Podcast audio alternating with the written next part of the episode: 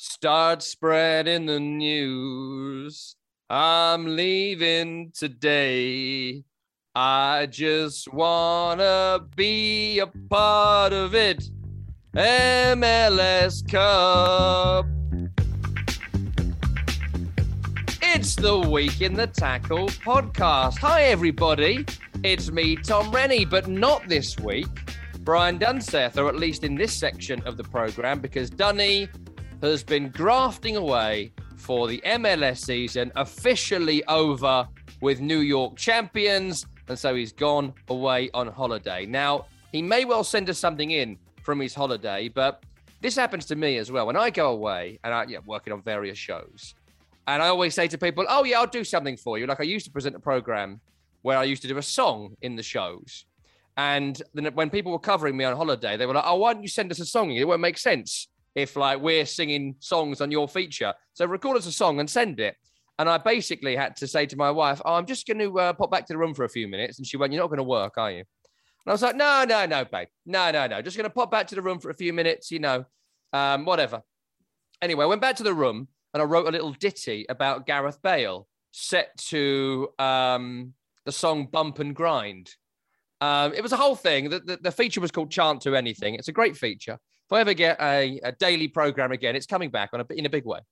And she caught me in the bedroom, basically, on my own, singing into my phone, ain't nothing wrong with, with some Gareth Bale theme lyrics.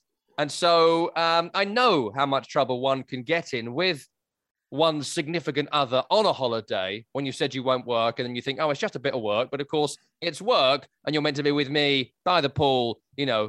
You work every weekend. Can I have this week, please? So we may have something from Dunny.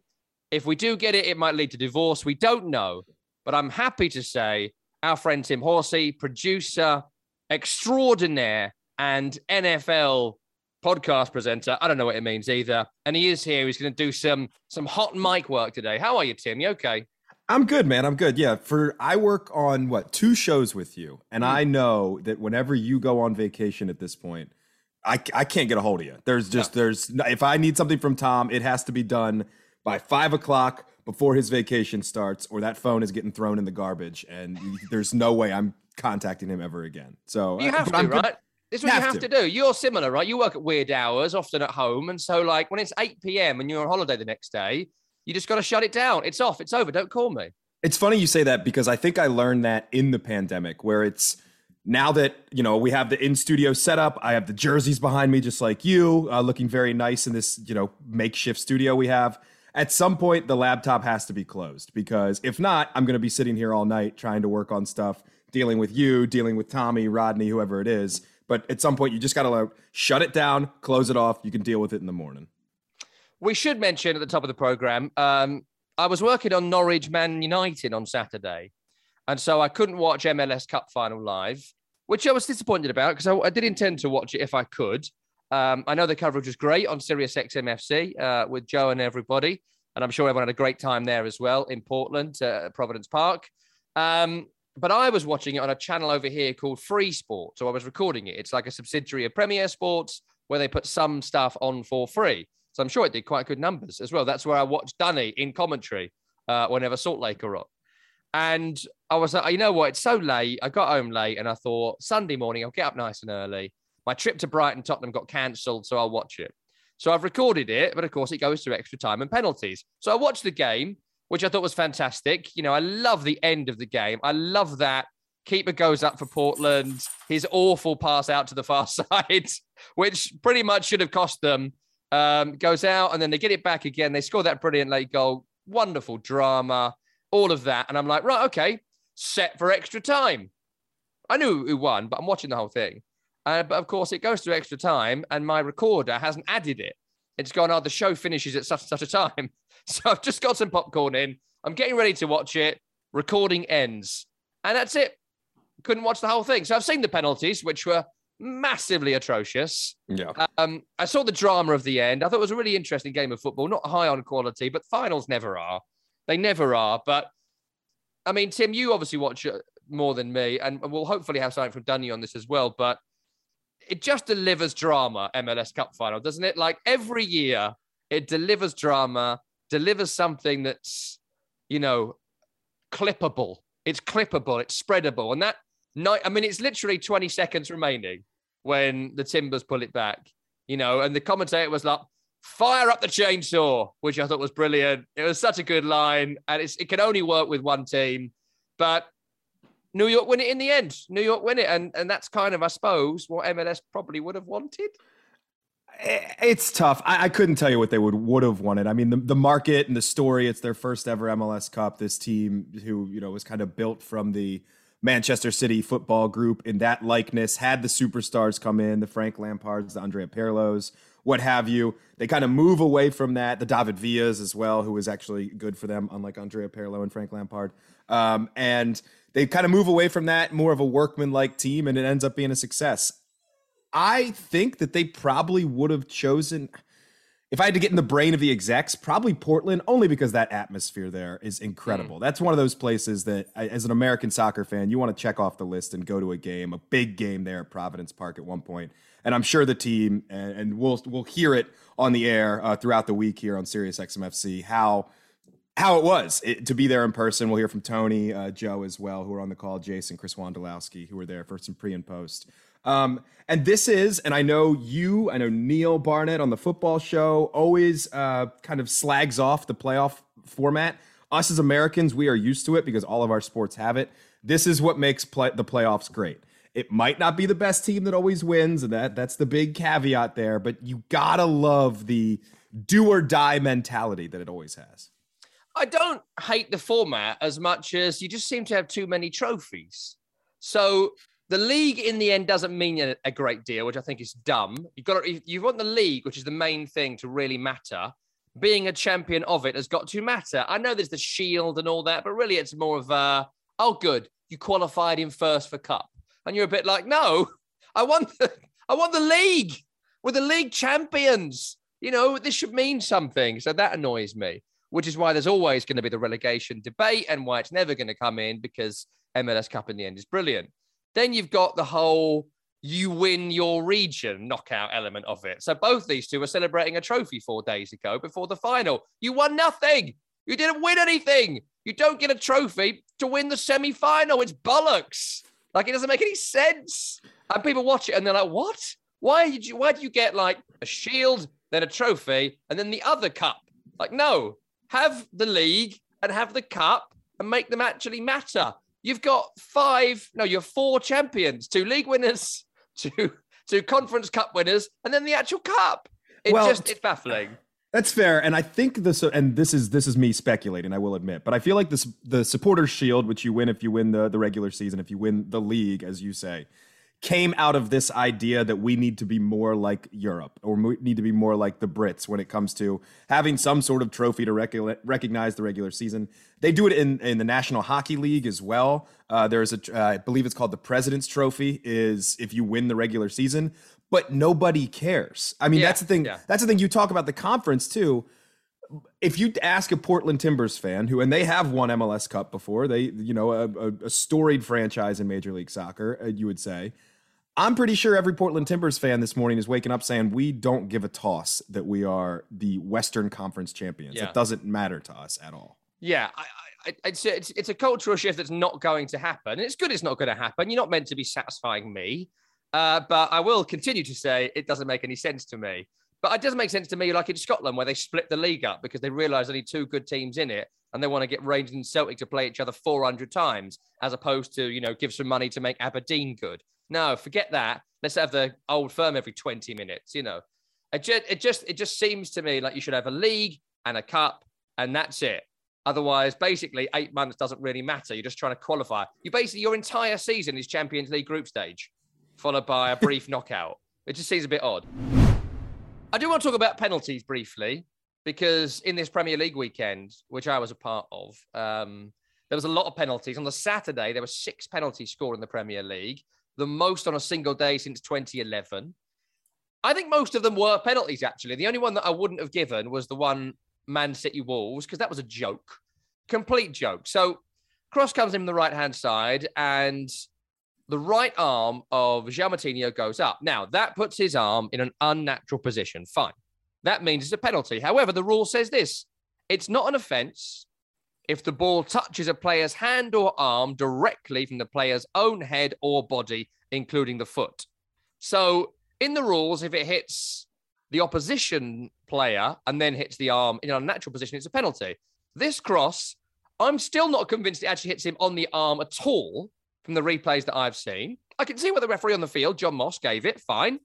But it hits Matinho on the side, may ricochet off the underarm, but it certainly doesn't hit the arm first. It doesn't meet the criteria, the basic written criteria. It's not an offence if the ball touches a player's hand or arm from their own body. That is the rule. I just read it to you. It's obvious. There's very little room for wiggle. And they gave the penalty on VAR.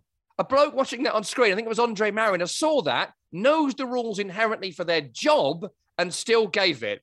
There's no way on God's sweet own earth that that was a penalty, a handball. It simply didn't meet the criteria.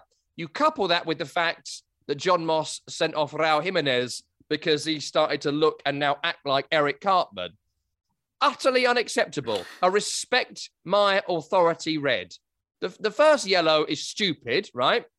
Because Raul Jimenez slides in, tackles the ball, bit scruffy, but he gets it because the Man City fans are like, book him, because there'd been some tackles earlier for City players they were getting booked for.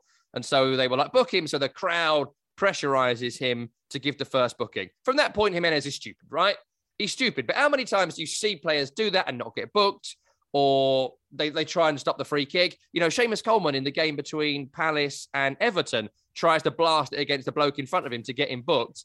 It goes through his legs and it goes on to be Palace's third goal. So Coleman kind of shoots himself in the foot. But if he hits the opposition player, it's a yellow card for that player or a free kick. You see it all the time. It was stupid from the Mexican forward, but he shouldn't have been booked at that point anyway. And John Moss should short. I just think referees, you know, we know they play the occasion and not just the game. And the occasion was, I booked him here a bit controversially, have a word, don't be an idiot. But he was. And everyone has gone like, yeah, what could he do? Well, he could have just been like, Raul, hey, don't make me do it. Don't make me do it. And when you consider how many times in Man City games Fernandinho should have been booked over the years, like I used to count them, 8, 9, 10 fouls where he eventually got one. John Moss would have refereed those games and not given him a yellow. And here he was like, well, letter of the law, isn't it? What could I do? And if he goes to the letter of the law, then he forgot the fucking law later when this handball happened. Because earlier on, he's all about the letter of the law. Later on, they forget it. They throw the rule book out the window. It was so bad, that handball decision, John Moss will be in charge of Formula One races next year in order to stripe up Lewis Hamilton, just like the race director did. Do you know what? It's a football podcast, but Verstappen is only world champion in name. Team Mercedes, Team Hamilton, not Team Moss. This is like me talking National Football League, which you want to talk about horrendous referees. It's the same thing. You've completely lost me with the F1. I don't watch the old Formula One. It's sport, not transport. If I wanted to watch traffic, I'd sit in the M25. But I did watch the last race this weekend, and they're going mad about it over here. That'll Twitter just really boil some people, that comment. Twitter was blowing up, and I just, you know, like most of the stuff on Twitter, I just couldn't follow it and had no idea what was going on. You start this whole rant, and Tom, I admit, I'm wearing the Liverpool hat as we're talking. I thought you were going to go rant against my boy Mo Salah again, because it probably was a penalty in the Liverpool game against Aston Villa, and Steven Gerrard's glorious return singing his name, which I think is a load of bollocks, but, you know, I think that's something we could talk about at a later time as well. What did you make of the Salah penalty? Because even with my red tinted glasses, I immediately heard your voice ranting on Tuesday's Grumpy Pundits about Salah being a diver. He loves going to ground too early. No, but Salah is a diver. Salah is a diver, but we have accepted diving as part of the game, right? So a lot of the penalties were dives this weekend, but I think the Salah one was a penalty because he cuts across Mings. Mings then tries to put a tackle in, which he shouldn't. Salah takes a dive and gets the penalty, but that's a penalty the moment Tyrone Mings goes in to win a tackle and doesn't touch the football. It is a dive. There's no reason for us to change what words mean, but it's the accepted dive that you always get in this day and age. That's a penalty. I mean, go through the weekend. I thought they were all penalties in Chelsea Leeds. Alonso fouled James. That's a penalty. Rafinha fouled Rudiger. That's a penalty. Click fouled Rudiger. That's a penalty. All pretty similar. The offensive player puts his body in the way and the defensive player kicks him. These are penalties. Certainly the two Rudiger ones were like that. The Alonso one, a bit more controversial, but I think that's a penalty. It was a penalty in the game between Norwich and Manchester United. It was clear that one guy was 36 and has played 8 million games in Ronaldo. And one of them was 21 in Max Ahrens, and he got completely mugged by it. It was a clear penalty. The Leicester-Newcastle one is controversial, but that was very similar to Salah. Maddison is diving before the contact is made, but the moment Lascelles leaves his foot any way away from his body, it's going to be a penalty. Is it a dive from Maddison? Yes. Do I like that sort of thing? No. But do you get it in this day and age? Absolutely. Then we take a little trip to Turf Moor on Sunday, where Craig Dawson, England's finest defender, British Baresi, is running out to the sideline after a corner to chase a loose ball, and he's trying to defend the ball from going out because he wants a corner. Dwight McNeil of Burnley swipes his leg away. Now, Dawson is running across him in the same way that Maddison did, the same way Salah did, and McNeil takes him out. And Graham Scott, the referee, is like, yeah, no penalty. The VAR looks at it. There's not strong enough evidence to overturn it. It's a clear penalty. If all the others are penalties, that is a penalty. And look, this weekend, Liverpool won because of penalties. Man United won because of a penalty. Man City won because of a penalty. Chelsea won because of penalties. All the top four won because of penalties. Leicester, big team against the crap team, won because of the first goal. It's a penalty. West Ham have got it, and they're like, no, no penalty. That's a penalty for Mo Salah. If that's Salah and not Craig Dawson, Craig Baresi, that's a penalty. But they don't want to give it. They didn't want to give it. Look, West Ham weren't great at the weekend, but they should have got a penalty in that game and didn't get it. And this goes to what I'm always telling you and Danny and everyone on this podcast, the VAR czar. We need the VAR czar. That means there's one VAR czar. He sits there in one seat, hopefully a throne, and he watches every single game, and it's one individual arbiter of what a penalty is and what a foul is, so we don't get differing opinions. We want consistency, say the ex-players and pundits. Well, you get consistency by having the same person making the decisions. So we should go to the VAR czar, like the Games Master, now played by Trevor McDonald, UK TV fans, taken over from Sir Patrick Moore, God bless him. Very specific reference. Americans won't get that, but Google it, you'll love it. You're going to love that. Okay. Go to the Games Master, go to the czar and say, is that a foul or not? Because if we did, we'd have got all penalties this weekend. But because the Burnley VAR person was different to the Liverpool one, one's a penalty and one's not. Got to be one person. That's how you get consistency. West Ham were robbed because we don't have the VAR czar. Someone's getting nervous. Someone's getting nervous. All week in the tackle, all grumpy pundits, all season long.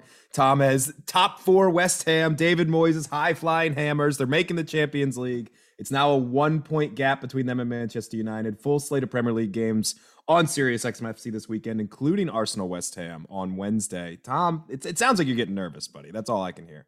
No, that isn't what's happening. And if you listen to Grumpy Pundits on a Friday on the Dumpster Fire program, you'll note that West Ham aren't even in my top four when it comes to our score predictions. You should. It's a great show, badly produced, but a very, very good program. And they're actually fifth in my table, which is actually worse than they really are in reality. But they did get robbed at the weekend, and that may matter in the long run. But, you know, I'm over it. We move on. That's fine. So Dunny isn't here this week, unfortunately for us. He is on holiday, well-deserved.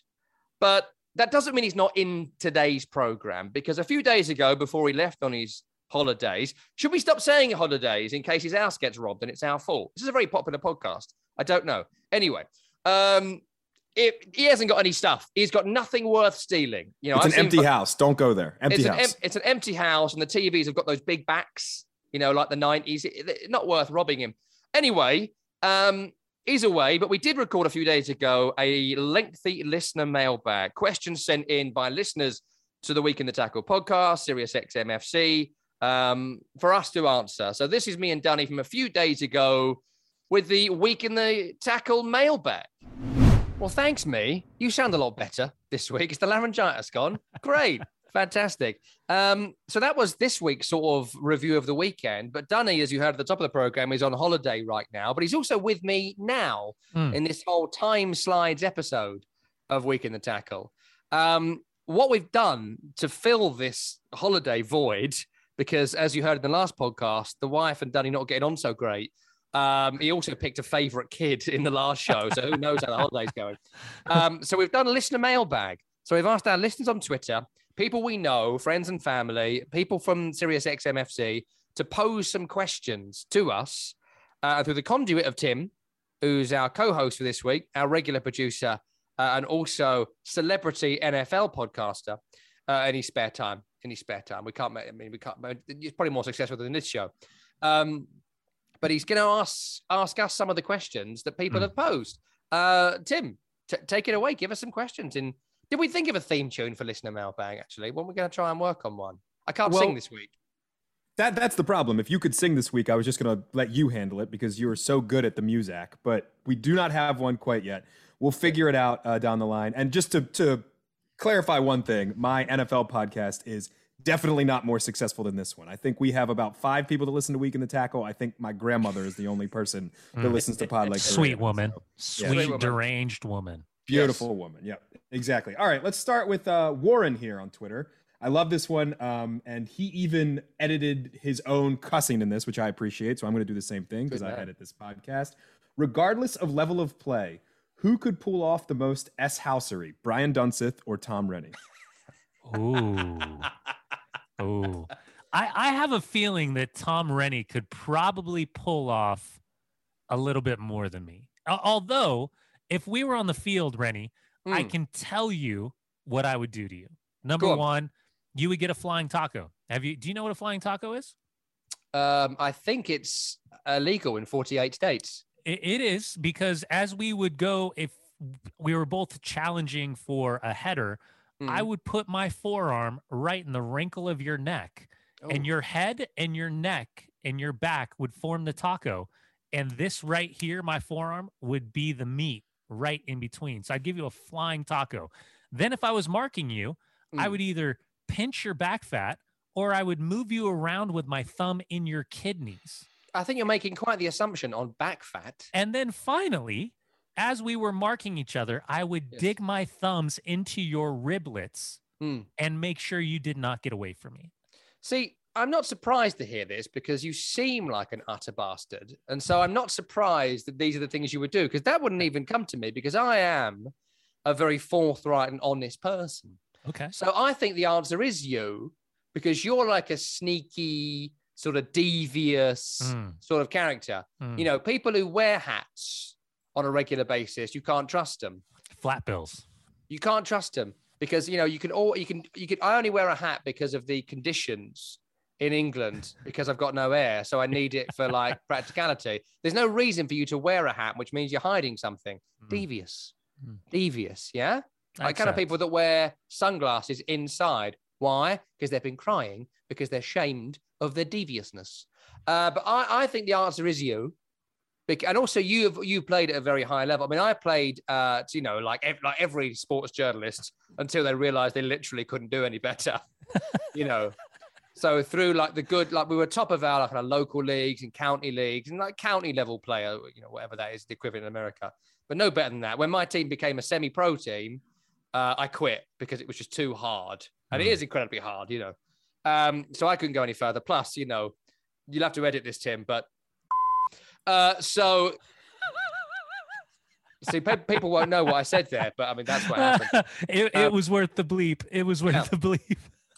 So that's why I had to quit. But I just didn't... What happened was at these levels is it was more like a just straight punch-up. Like it wasn't really like an outhouse, because outhousery... at the elite level happens because you can get away with these acting manipulations. Yeah. Like if you're playing for one, like a team in Essex, and you do some sort of dive, what happens is the bloke picks you up by the scruff of the neck and punches you in the face. Yeah. No, and that's honestly... You can't do the deviousness. You get hit. It's one of the reasons why I don't play anymore, because everybody's trying to fight. Like I love going out and playing indoor and playing with my friend. Like I just got invited to go play in the over 40 league down in Las Vegas. Yeah. My body won't hold up, and I don't feel like punching somebody. I don't want to lose everything because some guy's being a complete idiot and lining me up. So. It's true. Like, I mean, I played like a vets league, and I like playing, but then when the younguns come, so it's over 30s, and I'm like 35, and it goes up to like 50-year-olds who play, and we play, and it's good fun. But then like one of the younguns set up and start kicking you, and you're like, oh mate, come on, mate. I'm trying not to be fat here. I don't care about this. I don't have back fat, but there's a lot of front fat. Oh. And so I'm just here for the run. So, like, stop kicking me, please. Yeah. And they're like, oh, next goal wins. It's like, I don't even know what the score is, you prick.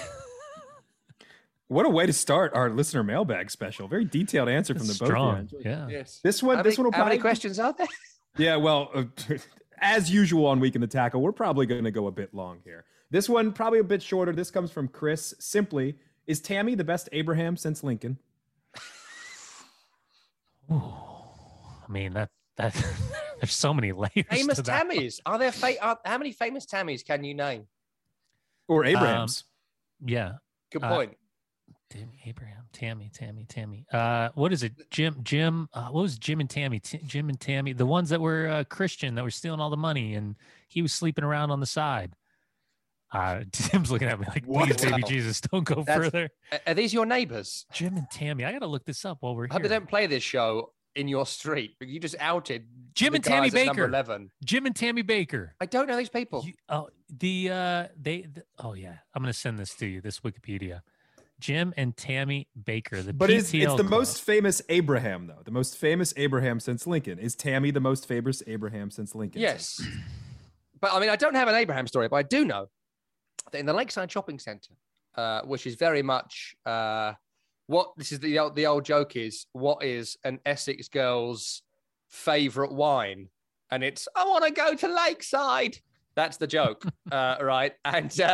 because everyone shops at Lakeside. With apologies to all Essex women. I am married to one, and my mother is one, and I apologise. But that's the joke. Anyway, there was a shop in the Lakeside Shopping Centre when I was growing up where we went most Saturdays. Dad went to the football, and if I wasn't going, we'd go to walk around the shops.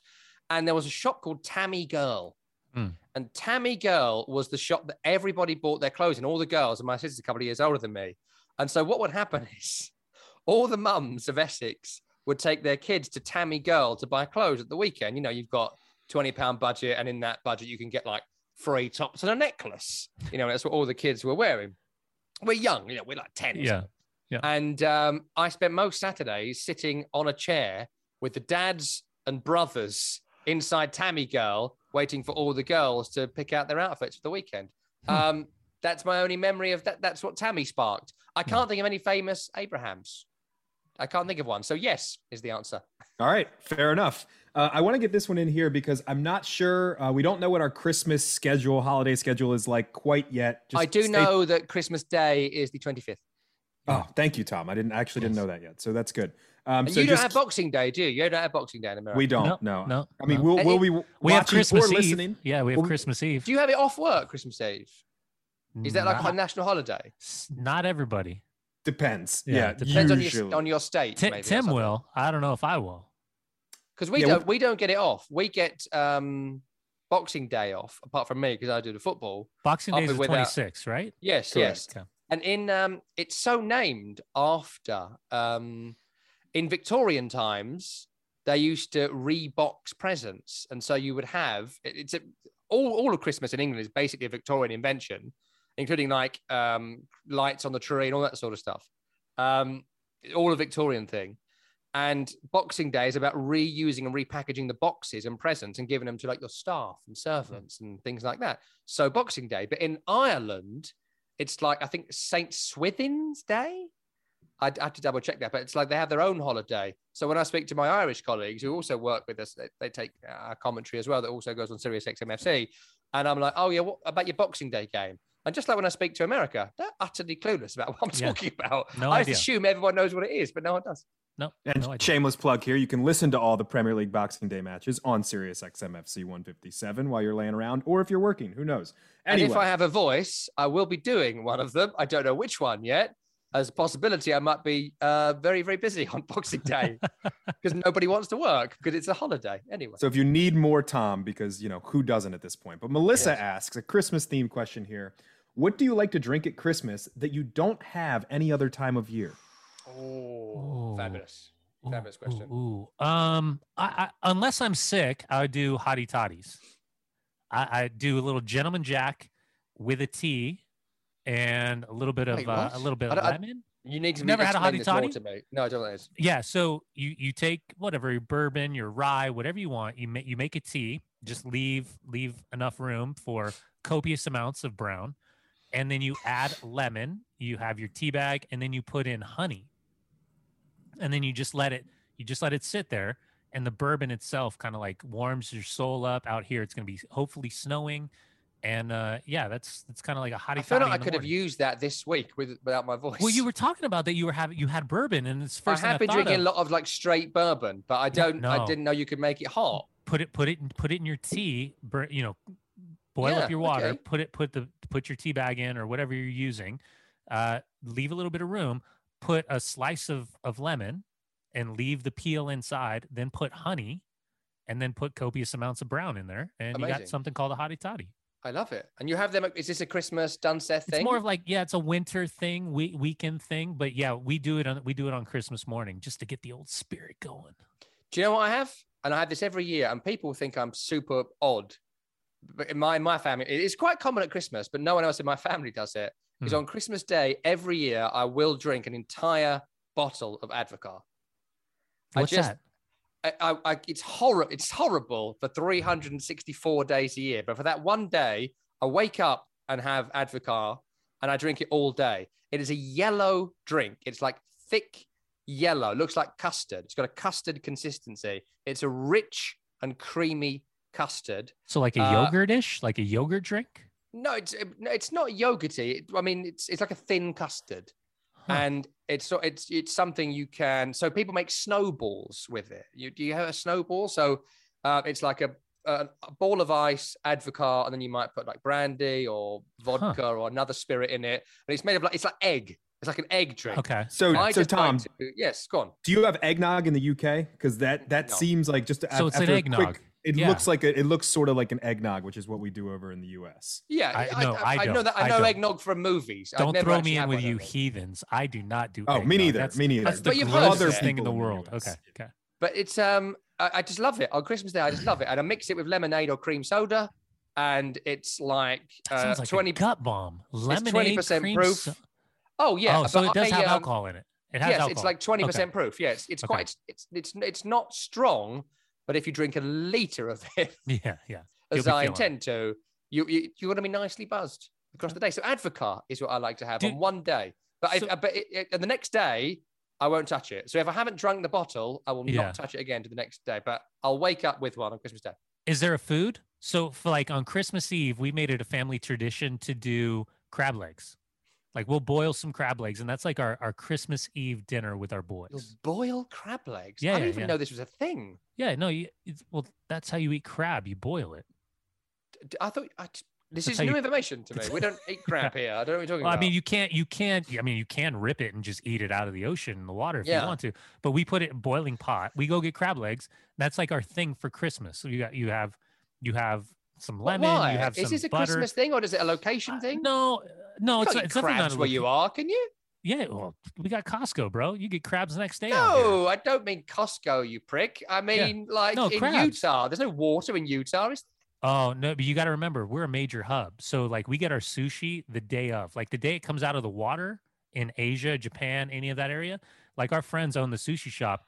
It's on the plane that morning that it's in the facility where they're cutting it up and they're shipping it. It's literally on the plane and here the same day. So the same day it's out of the water is the same day it's on the plate in Utah. But wouldn't you want? How comes you did that and not a more like what's a Utah? What would be a Utah Christmas tradition? Food. Oh, see, I don't know. I mean, we like if there's a funeral, it's called funeral potatoes. Oh, here's something to look up. Are you in front of your? Are you in front of your computer? Here's something for you. I want you to look up Rocky Mountain oysters.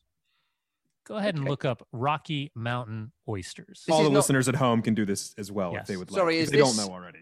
Is this Rocky Mountain get me oysters banned from using the work Wi-Fi? My Rocky Mountain oysters is a dish made of bull testicles. Oh, sweet Lord. Bull testicles, often deep fried after being skinned, coated in flour, pepper, and salt, and sometimes even pounded flat. A Rocky Mountain oyster, also known as bull testicles, is a delicacy most often served as an appetizer. This is why I'm a vegetarian. And to be honest, when you're eating bull testicles, just have some fucking broccoli. All right? Just have some broccoli. You've gone too far. If the choice is between a cauliflower and the testicles of an oxen, I would suggest you've gone too far. That's just my view on it. But I also drink Advocar. So. There you go. All right, we're properly off the rails here, so let's try and circle back just a little bit. So Jimmy, that was one swear. I've done one swear. I think it's two. Swear. I think it's two. Oh, did I? What was the other one? Well, don't use that one of yours on me. Yeah, it's the mystery one that we bleeped out that the listeners aren't going to know. Yeah, okay. Yeah. So two swears. Yeah. This comes from Jimmy on Twitter. He said, "What would you do if your kid supported your biggest rival?" Oh, it's kind of real for me right now. So I'm a United guy. Obviously, we've talked about this over and over. Well established for a while, and I don't know if he still is, but for a while, my son really liked Mo Salah, my oldest, Shia. So I had to buy him a jersey. He's got the all white long sleeve one, and he was like, when Liverpool won the title, this kid talks so much shit to everybody. It was incredible. We got to actually hear Tim's disappointment in the swear disappointment as well. Always keep your mic live from now on. It was disappointment, but at the same time, I'm talking about Liverpool and I'm talking about Mo Salah. So he had a confused state of, I got to invent this again. Here we go. But my kid talks so much trash to me and to everybody. And I'm like, I'm going to kill you. And then the other part was every time I beat Andrew Williams' Chelsea as a United fan, we've done bets. And one of the bets was I wanted the pink Manchester United with Eric Cantona, the 7 on the back. So he ended up sending it to me. I won, and he sent 2 Chelsea jerseys with Christian Pulisic on the back. And so my boys are walking around the house repping USA captain Christian Pulisic, and at the same time, I've got to see Chelsea jerseys all day long. So I'm one of those guys. I don't care. I get so much heat, Tom. I don't know if you know this, but like I'll tweet or I'll put up pictures and my son would be wearing like an LAFC hat, or my other son would be wearing like an Atletico Madrid jersey. And I'd have people like basically questioning my fatherhood because I was allowing my kids to wear whatever they want. And guess what? My kids can do whatever they want. Yes. I like the spirit of what you said. But if my daughter became a supporter of Tottenham Hotspur, then I would have her adopted. And I mean, that's best case scenario. But I just think that, I mean, I have friends that support one team and their kids support another. Often it's they're a West Ham or Millwall fan or a Tottenham fan, in fact, but their kids support a team who are better. Like they became Man United fans because they were better in the 90s. You know, that sort of crap that I find utterly unacceptable. You've got to be, I just think if you support a team properly, if you're in that country, then you need to be able to get there and go to see it. If you can't, then I think you're a rung below. And that's just my opinion on it. It's different. If you support a, like, if you're a big NFL fan, for example, and you support a team, there's nothing you can do. We ain't got one. So you've got to pick a team, and that's absolutely fine. But if you live near a team and you've decided not to support the team 2 miles away, but to support the team 100 miles away because they win, I'm just not having it. I'm not having that. Other countries, I think, is a whole other conversation. But I just think the disappointment is I have friends that are like fans of one team and they don't go to games with their kids because they support another team. And I think that's the thing. And, you know, whatever may have, you know, transpired in our lives since or whatever, I have incredible memories of going to see the Hammers with my dad as a kid. And this is a very, very important thing to me, and I think to a lot of people out there. And if I became a Man United fan because they were good in the 90s, like some of my friends did, A, pretty crap now, but B, you miss out on that thing. You know, that you know, when I see my brother-in-law, my other brother-in-law is a Tottenham fan, but my other one is my sister's husband's a West Ham fan. All her kids are West Ham fans. You know, the boys are kind of similar ages to your kids, my sister's kid broadly. And we go to the West Ham games in the FA Cup third round, and we go to the Moose Cup games when there's tickets together and that sort of stuff. And you miss out on that for what? Because Liverpool might win a bit more. You know, I just think it's not acceptable. Part of my identity is the team we support. Part of living in the area we live in is the team we support. If we move to Liverpool, I think it becomes a different conversation. But currently, I get to West Ham in 20 minutes. I used to be able to get there in 15 minutes. And I just think that's part of the Rennie family tradition. And that's it, kid. And if we have any more kids, I'm going to tattoo them inside the room they're born. They get tattooed before I change the first nappy. And that's very quick, guys. So you've got to practice. I feel the same exact way about the Ravens that we joke about all the way here. Like my kids in future will be Ravens fans. And if they're not, adoption. I hope they're Washington fans just for you. Yes. Pittsburgh or Cleveland would be worse, but that's a whole separate conversation. Anyway, final question we have here. This comes from Devin. Devin says, guys, your worst experience attending a match. Oh, Rennie, you go first on this one. I got to think about this. I have a lot of worst experiences, but I think the worst, well, I've got two actually. One's Chelsea away, one's Tottenham away. Which one do you want? Let's go Tottenham away. So Tottenham away, I actually have two Tottenham away stories because I've had a terrible time. The first one, I went, so I was going out with a girl and her dad was a Tottenham fan. So it went great.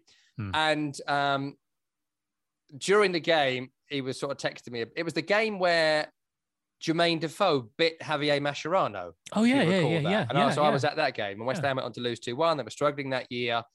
And on my way into the ground, so it was a horrible experience going into the old White Hart Lane. If you were with the away fans, I had some great experiences, but some days it don't work out as you want.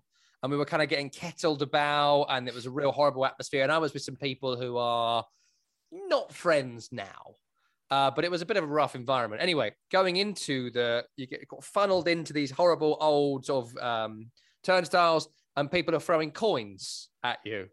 And so I was getting hit on the head with a barrage of coins, you know, and when they get luzzed up in the air, they hit you. And as I was kind of going in, I'd been hit by about 10 coins. So I had the raging hump. And so I kind of turned round this crowd and did my kind of swearing at people thing. And as I was in the midst of swearing at people, telling them that I thought they should maybe leave the area quickly, a bloke jumped over the crowd and punched me so hard in the face. That I actually, I don't know if my jaw wasn't broken, but it was so badly bruised that I couldn't like smile for like a week. It was such a hard, I've been punched quite a lot actually over the years. Not so much these days, but I have been punched in the face a lot. Shocked. Yeah. You know, a lot of the times it wasn't I would say 95% of the time it wasn't my fault. Was it deserved though? Well, not this one. No, I was just trying to get in the ground and I was trying to stop people throwing coins at me. Okay. And I was like, stop throwing coins at me. And when I did that, a bloke proper clocked me in the face. But I was like 15 and he was like 40. So it was sort of pathetic. Yeah. So anyway, there was that, which was awful. Then I had to watch the game with me facing massive pain. And then I basically got super drunk, had a bunch of painkillers and sent a bunch of abusive texts to my then girlfriend's dad. It went downhill very quickly from there. At 15? And the other time. About that, yeah, 15-ish, okay. Something like that. Why? Did he punch you as well? No, thankfully. I wasn't ever allowed that close to the house again. And the other time at Tottenham, my last visit to actual White Hart Lane, which is one of my favourite stadiums, by the way. I just loved it. I love White Hart Lane, Molineux, Villa Park, all the kind of four-stand stadiums. Upton Park, before they built the West Stand in 2001, was amazing. Everything after that was crap. Because they ruined the stadium and forgot to finish it. So it was rubbish, but it was great. Anyway, I went on a kind of media day with some friends and there was a great guy from ESPN I was sitting next to. We had a brilliant chat during the game.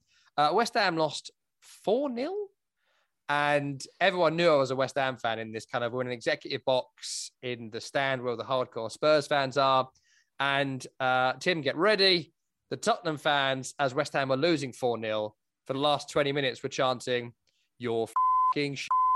You're like the whole 20 minutes to the point where the people in the box were looking at me, singing it to me. Like it's my fault that we'd signed like Victor Obina or whoever else we had at the time. So like 20 minutes of like 40,000 people saying how bad I was, and the time that bloke nearly broke my jaw. That's the worst too. That's amazing. And that's the Tottenham stories. So for me, Tom, every time I've been to England, I couldn't tell you that I had a bad time, even if my team or the team that I was going to watch lost. Because when you're an American and you're over in England and you get the opportunity to step inside of a stadium, it doesn't matter if you're a neutral or a homer, it's just being a part of the environment and taking it all in. And I've seen some Tuesday and Wednesday nights in Europe at Anfield, at Old Trafford. I've been down at the old Wembley and watched the Shield kicking off the season. So I've been lucky. I've seen a ton of games here in the States, obviously because of being a player and then being on the national team and then, you know, being on the television side. I don't often get the opportunity to be inside the stadium to just be a fan. But I can tell you, as a teenager, late teenager, early 20s, it must have been late teen. I guess it'd be like 19, 20, 21 in that, 18, 19, 20 in that area. Going to the Rose Bowl or going to the Coliseum and watching US-Mexico for either international friendlies or World Cup qualifiers. Incredible. And I don't know what the equivalent would be for you, because these are just kind of the two regional powerhouses, and we're the Americans, so we're never supposed to be good enough as the Mexican team, and the Mexican fans is we're never England, supposed France, to be good. Maybe. So yeah, that'd probably be close. But we have been at war with them off and on since 1200. Yeah, recognized. Duly before noted. Then, when was the first French war? It was 800. So, and we're doing it again now. So yeah, there you go. It was Tom. It would just be being in that stadium and knowing that because your ethnicity is obviously recognizable, that you're not a Mexican fan. That the moment that Mexico scores a goal, beers are flying, stuff's going everywhere. And it's just kind of like an incredible time. So it's not even that it was a bad experience, even though you're caked with beer and the US lost. It was just because you understood that it was like a next level of support. And even to this day, when Mexico plays in the United States, it's virtually a sellout wherever they go. Whereas we're still struggling to figure out as US fans, the right cost for tickets for US fans to show up and then how to make it a home field advantage. But you didn't know if it was bags of piss, if it was quarters, or if it was beer, but something was raining down on you the moment the U.S. played Mexico. I've got to tell you this, only because you reminded me of it. And I love to tell people how great this was, because that was almost like best worst, whereas mine was like, I got my jaw broke. But sure, fair enough. Answer the question however you want. It's the mailbag. But I've got to mention a similar thing when I went to see England-Iceland, which remains my favourite worst experience of ever going to a football match ever. In Nice, European Championship, Roy Hodgson, Iceland win. We had an amazing villa. There was 19 of us up in the mountains overlooking Nice, our own pool. It was incredible few days. It took me 3 days to get there. So I was late by 3 days because there was a air traffic control strike over France. So my flight got cancelled at the airport. I missed the first couple of days. They were on the booze with Tyson Fury. It was wild. They had a great time. During Tyson Super Fat Day. So, fun. And I got there late. Everyone had been there. So I'm trying to make up for what we've missed out on. On the day of the game, we all had England shirts on and masks of the Men Behaving Badly actor Neil Morrissey. I don't know why. I can't explain it. If you don't know who it is, just you go on the Daily Mail website and look for the game. You'll see Neil Morrissey's face in the crowd. That was us. I think that was our goal. And I had a friend that worked at the Mail at the time who said, we're getting the Mail here. Anyway, we go to the game. Obviously, we've been drinking for hours and hours and hours. And it was just the greatest time because we sang the whole way. We partied with Icelandic people outside the ground until we got thrown out of the kind of island bit. And on the walk back to the coaches to get back to Nice, we basically sung this song. My voice sounded worse then than it does now. And we sung... a song about Roy Hodgson. Oh boy. And it was, we're the worst effing team we've ever seen. F off Roy. We're the worst effing. And we sang this for this 40-minute walk. And there's 19 of us. And then the next bit was, and the blue boys from Iceland shot us down. We sung it. That's amazing. And we got, you can imagine, I was there. People similar to me were there. We got everybody singing it. I had some Icelandic kid on my shoulders singing it, running him around the grass. It was just, and there was some Brazilian sort of steel drum band with us. It was amazing. It was England's biggest football humiliation since losing to the USA in 1950. But it was also the best, worst experience I've ever had at the football. Similar to your thing. That's awesome. So Dunny's back next week. That's good news, I think. So we'll get a full week in the tackle next week. I hope you enjoyed this week's programme. I think we all enjoyed Tim being on the microphone. I hear the Ravens are great. That's what I hear about them. If you like this programme, give us a 5-star review and leave a written review as well. Lots of praise for Tom Rennie if you can. Subscribe on Apple Podcasts, Stitcher, Pandora, wherever you get your podcasts. Week in the Tackle is also available on the SXM app, free for most SiriusXM subscribers. Just download it today and tap podcasts. For video clips of the show, follow us on Twitter and Instagram at SiriusXM FC.